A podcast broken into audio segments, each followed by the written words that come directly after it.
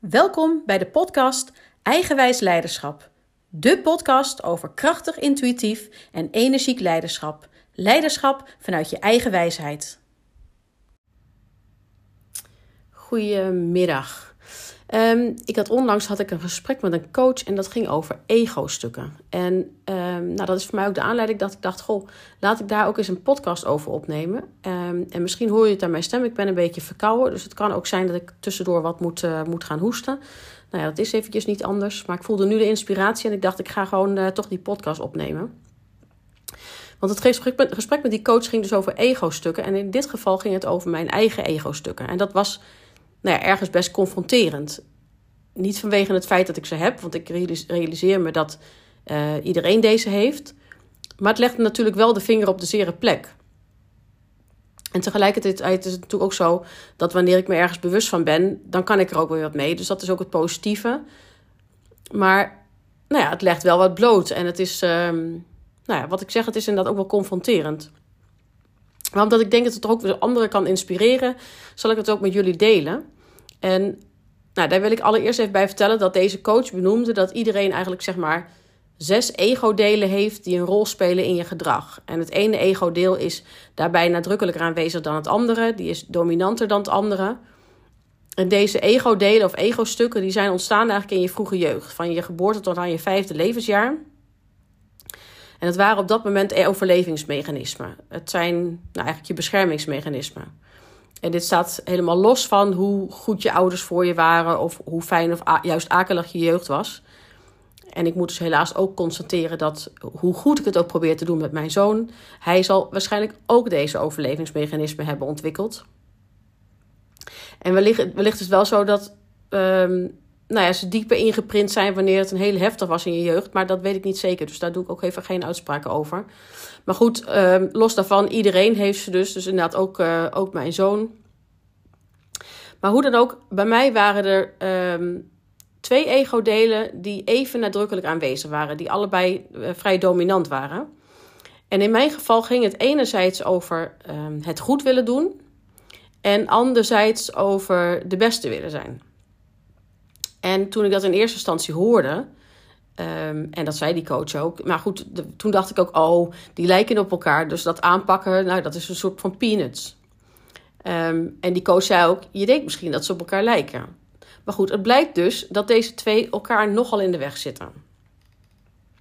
En um, nou, waar het om dat in zat, het goed willen doen, dat gaat over het gevoel van onzekerheid. Omdat iets nooit goed genoeg is. Omdat ik het nooit goed genoeg doe voor mijn gevoel. Dat ik nooit goed genoeg ben.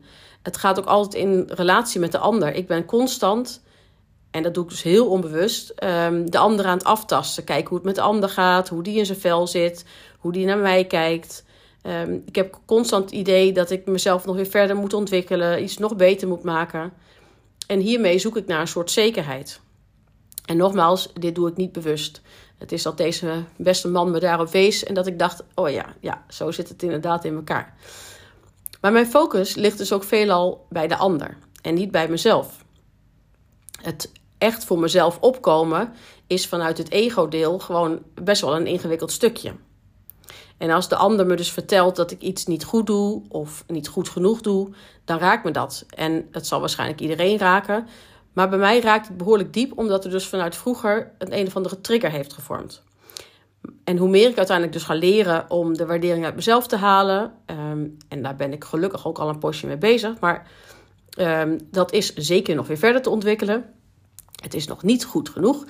Uh, maar hoe meer ik leer dat goed genoeg al goed, of dat goed al goed genoeg is, hoe meer ik dit ego-deel kan temperen en de kop in kan drukken. En rationeel gezien weet ik bijvoorbeeld dat het programma wat ik nu heb ontwikkeld echt een heel sterk programma is. En dat het uh, ook echt heel veel mensen kan verder kan helpen in hun leiderschap. En toch zal ik dus de neiging hebben om het steeds verder te blijven ontwikkelen. En misschien denk je nu, maar zo erg is dat toch niet? Uh, je leert constant bij en dat kan je weer verwerken. En tuurlijk, dat is natuurlijk zo. Maar waarschijnlijk op het moment dat ik het nieuwe weer verwerkt heb, voelt het voor mij nog steeds niet goed genoeg. En ik wil hier dus inderdaad echt wel mee aan de slag, want het belemmert me ergens ook. En de tip die ik uh, nou, hiermee kreeg om aan de slag te gaan, is om me dus ook heel bewust te focussen op mezelf. dat ik ga genieten van alles wat ik voor mezelf gedaan heb. Dat ik dankbaar ben voor alles wat ik mezelf gegeven heb of wat ik bereikt heb. En dat klinkt wellicht inderdaad wat zweverig. En dat is ook iets wat, wat nou ja, heel veel mensen niet gewend zijn om te doen. Ik ook niet. Maar wel iets waarvan ik dacht, ja, dat is wel iets ehm, wat ik graag wil. Want waar het bijvoorbeeld over gaat, is het ook heel praktisch. Weet je, het kan zijn dat ik ehm, dankbaar ben dat ik een afspraak afgezegd heb, omdat ik er even geen energie voor heb. Het kan zijn omdat ik mezelf een filmavond op de bank gegund heb. Het kan zijn dat ehm, wanneer ik naar het bos ga, ik even heel bewust kijk naar de bomen of de geuren opsnuif of de bladeren knisperend onder mijn voeten hoor. Dat ik echt even in mijn eentje in het bos ben en kan genieten van de natuur. Het kan ook zijn omdat ik een hele gave podcast heb opgenomen. Maar het grappige is dat um, het werkt wel met dit soort dingen. Dat wanneer ik deze podcast bijvoorbeeld, of een podcast, zou opnemen. Um, puur om er, om er uit te halen, zeg maar. Om uh, van jullie een positieve comment uh, te krijgen. Of dat jullie mijn podcast allemaal gaan volgen. Dat dat de reden is dat ik die podcast op ga nemen. Ja, dan gaat het dus weer niet meer over mezelf. En dan ben ik toch bezig met de ander. Dus het gaat echt over het plezier halen uit het verhaal vertellen, uit het inspireren zonder een reactie te verwachten. En bezig zijn met anderen is sowieso over het algemeen een manier om even niet aan jezelf te hoeven werken. Ik weet niet of je dat herkent. Het is een excuus om niet naar binnen te, te hoeven kijken. En voor de meesten blijft dat spannend. Ook voor mij. Ik bedoel, de, niets menselijks is mij vreemd. En vroeger wilde ik dus mee aan de slag. Um, of vervolgens wilde ik daar, mee aan de slag. En ik um, had het er met een ander over. En toen zei, zei ik van ja, daar moet ik dus mee aan de slag. En toen reageerde zij van ja, maar ja, dat is ook een interessante. Want zolang het nog iets moeten is, dan ga je het dus niet doen. Dan voelt het als een moetje en dan voelt, gaat het je gewoon niet helpen. En in dit soort gevallen kan je dus ook altijd beter zeggen: ik kies ervoor om. En ja, dat klopt. Hierdoor maak je bewust een, keuze, zeg maar. En um, voelt het dus niet als moetje. Dan kies je eigenlijk vanuit de verlangen. Maar goed, dat was een zijspoortje. Um, ik vertelde aan het begin van de podcast ook dat ik een tweede ego-stuk had. Die waarvan ik dacht dat het dus complementair was, maar dat blijkt dus een onhandige combinatie. Het tweede gaat namelijk over de beste willen zijn. En het gevoel wat hieronder hangt, is dat ik behoorlijk zelfverzekerd ben, want ik denk ook dat ik in alles de beste kan zijn. Dus waar het ene ego-stuk gaat over mijn onzekerheid, gaat deze over mijn zelfvertrouwen.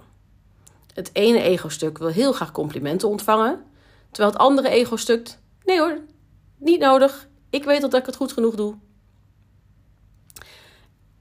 En dat is natuurlijk eigenlijk wel grappig. En het, andersom gebeurt natuurlijk ook dat mijn ene ego-stuk eh, maakt, ene ego-stuk maakt dat ik me superieur voel en ga staan. En vervolgens het andere ego-stuk zegt: Ja, wie denk jij wel niet dat je bent? Nou, prettig dus. Maar nou, terwijl ik dus ook met die coach in gesprek was en hij me dit teruggaf, dacht ik echt: Kak, dit klopt gewoon. En ook tegelijkertijd damn, wat is dit onhandig. En ik zie hier ook zo de polariteit in als ik kijk naar mijn eigen uh, masculine en feminine stuk. Want het ene gaat natuurlijk heel erg over mijn kwetsbaarheid. Uh, en het andere gaat over mijn zelfverzekerdheid. En ik hou ook eigenlijk wel van die polariteiten. Dus ik kan in die zin ook wel de humor van inzien dat ik deze onhandige combinatie in me heb.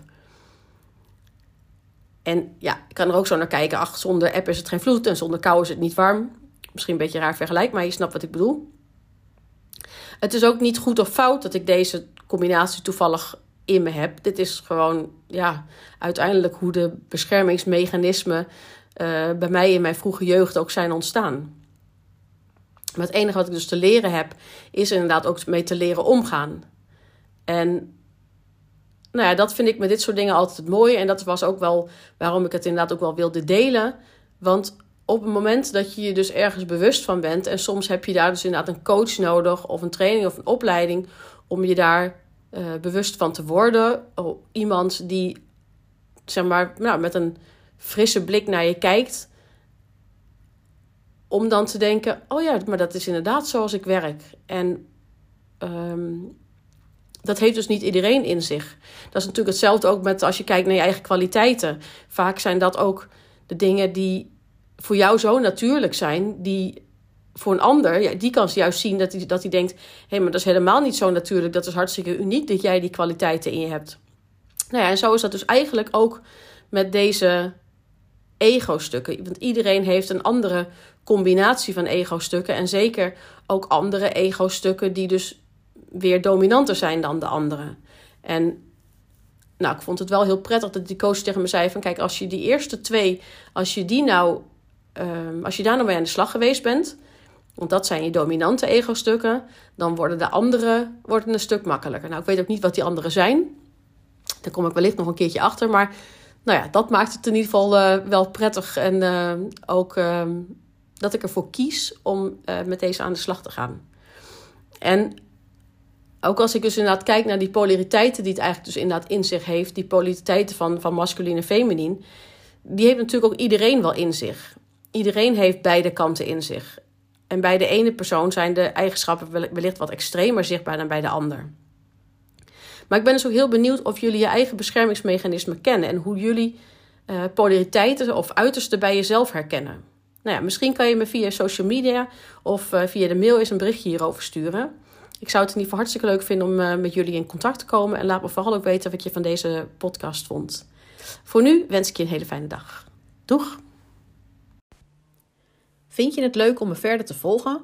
Anders gezegd, wil je niets van me missen? Abonneer je dan op mijn podcast. Ik ben sowieso erg benieuwd wat je van mijn podcast vindt en ik zou het enorm waarderen wanneer je een review achterlaat. Tot snel!